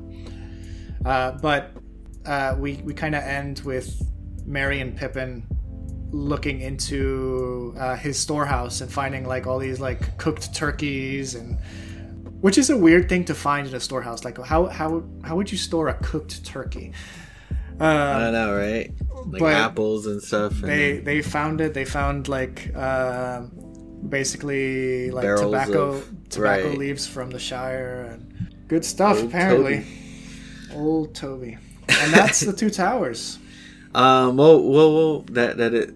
Oh, we it's forgot not the two towers. We forgot Sam and Frodo. Sam and Frodo. Yeah, they get to uh, Osgiliath, and um, they're in the middle of their own little battle, and a ring wraith shows up, and they they uh, were Nazgul, and you know Nazgul is messing people up, and there's a moment between the Nazgul and Frodo where Frodo almost gets taken by a, a Nazgul. He almost puts on the ring, but then uh, Sam saves him as usual. Yeah, and that that's a great scene because we see Faramir looking on the whole time. Like he he sees what's happening to Frodo. He sees the ring wanting to go back to its master, and it's using Frodo to get uh, what what it wants, basically. It's not until after the uh, like like Sam subdues Frodo and like you know calms him down uh, because you know Frodo almost like stabs Sam. Like he he he draws sting on Sam. And Yeah, you know there's the great line from Sean Astin uh, it's it's me it's your Sam. And and yeah so they, they have that interchange where it's like it's it's like the old stories when there was a great evil and great battles and uh, a lot of darkness and you know it, they kind of compare it to their time now and they they realize in that moment that they're part of a great story. It's really it's such a it's it's such a good scene like that that moment is so sam and I, I mean i mean to say like sam is such an idealist right. he he wants a certain I don't even know what to uh, how to say it, but like he he yearns for a future that is free of of the the warfare that we see, and obviously everyone does, but he's the one who vocalizes it. He's the Right, one who right. talks about their present as if it's a past tense, and he hopes that that can happen someday Yeah. it's a it's a beautiful moment, um, and it's that speech probably that Faramir finally understands the hobbits. He finally understands what what they're going through. Right, and um, I like that Faramir he lets him go, and I like that that uh, interchange between him and Sam, where Sam is like, you know, very appreciative, and he said, "You've shown your quality." Yes, And, I- I um, noticed that this time around, like that I haven't noticed in previous times, is that like that that line just keeps getting thrown around Faramir, and in this instance, it's finally a positive one. Yeah, and, and I like Faramir. He's like, you know, essentially that the that the Shire must be a great place where gardeners are are held in high regard. Yeah, um, I, I, I thought I, I, I was thinking about that that line a little bit because like what it's an interesting line coming from Faramir, who's considered second to his brother, like by Right. a large margin, and it's it's almost like him saying like the Shire must be great if even your lowly ones are held to such a high standard, Yeah, and it's it's kind of crushing when you think about it from like Faramir's point of view. Like he wishes he had a more simple life like that, but Right. he can't because he has responsibility. He's a captain in the war and stuff. But so he lets them go, and he realizes that um, uh, Gollum is taking them to. It's funny. I'm not like every now and then I, I forget like which which uh, identity Gollum or Smeagol is uh, currently Right. in. So I keep having to like re uh, like change around like who I'm talking about. But in this instance, it's Gollum. Kidith And- Angul. Yeah, so they're going to Cirith Ungol. It's the pass that goes over the mountain and into Shelob's lair, which we'll find in the next film. And um, you know, he's he's freaking out. Like, you better not hurt them. Right, because he knows what's up there. He knows that there's a tower up there too. Yes, but at this point, and there's an interesting little interchange between Gollum and Sam, where he's just like, "No hard feelings, right? Like Frodo didn't mean for that to happen," and uh, he's like, "No, no, no hard feelings." but clearly hard feelings were were taken because he feels totally betrayed. He feels like they're not to be trusted, and that's when Smeagol becomes the secondary personality and Gollum becomes the first. Right. So they they end up leaving, and you know it ends with a nice interchange with with uh, Sam and Frodo, and then it ends with uh, you know Gollum basically saying, "We'll let her kill them," talking Yeah. about Shelob later. So Yes. that is the Two Towers. That is. And in the end, I'll be where I will be. no loyal friend was ever there for me. All right, so um, uh, let's look at the Academy Awards won by this film. It's interesting. We we spoke about it in our second episode of uh, the you know the discussion of all this. It was nominated for a lot in the first. Uh, the, the first film was nominated. Let's see, one, two, three, four, five, six, seven, eight, nine, 10, 11, 12, 13 times. It was nominated 13 times, and it won three of those. Now, going down to the two towers, we see. Let me share the screen actually. Can you see my screen? Yes, I can. All right, so we have um, uh, the Academy Awards won by the Two Towers, and well, it's it's all the awards here, but um, we're we're just gonna look at the Academy Awards. So it was nominated for Best Picture, f and it did not win. Uh, it was nominated for Best Art Direction. It did not win. It was nominated for Best Sound Editing, and it did win for that. So it was a technical award there. Uh, and it was nominated for Best Sound and Best Film Editing, Best Sound and Best Film Editing, and it was it did not win for those, but it did win, rightly so, for Best Visual Effects. Um, Yes. And those visual effects uh, still hold up to this day. So uh, good on them for that. Now, um, it, it also won Best Visual Effects back in uh, the Fellowship of the Ring. So the the studio was just nailing the, the visual effects. They were on fire. Standards. They were on fire. But this goes from three wins in the first movie and 13 nominations to uh, six nominations and two wins in the Two Towers. And you'll note that it wasn't nominated for the score at all. And I had to do some digging as to why, because the score for the Two Towers is probably, in my opinion, is probably the strongest of the three films. Yeah, exactly. And it was actually a rule that the Academy had at this time where they didn't allow sequels to um, be nominated for uh, best scores. So, because they didn't want like sequels to continually like they didn't want the Star Wars thing to happen where like the the score for every John Williams movie basically to continue being the the the, winning thing. So it was a rule that they had um, that they eventually broke in Return of the Jedi. They ended up nixing that rule for Return of the Je- Return of the Jedi, Return of the King. Sorry, they ended up removing that rule for Return of the King, and and it ended up winning the best score. But we'll talk more about Return of the King in two weeks' time. Yes. So, thank you guys so much for listening to us here at Project Geekology for our 31st episode, the fourth in our six part discussion of the fantastic Lord of the Rings film trilogy. Next week, Anthony and I will be jumping into part one of The Return of the King. So be sure not to miss out on our discussion as well as the following week, which will also be covering The Return of the King. Uh, but be sure to find all links to our show and socials in the show notes so you can keep up to date on all Project Geekology news and updates. And if you enjoyed today's show, share it on social media, review it on your preferred podcast application, or talk to us directly online. Thanks, guys. Have a good one. Bye.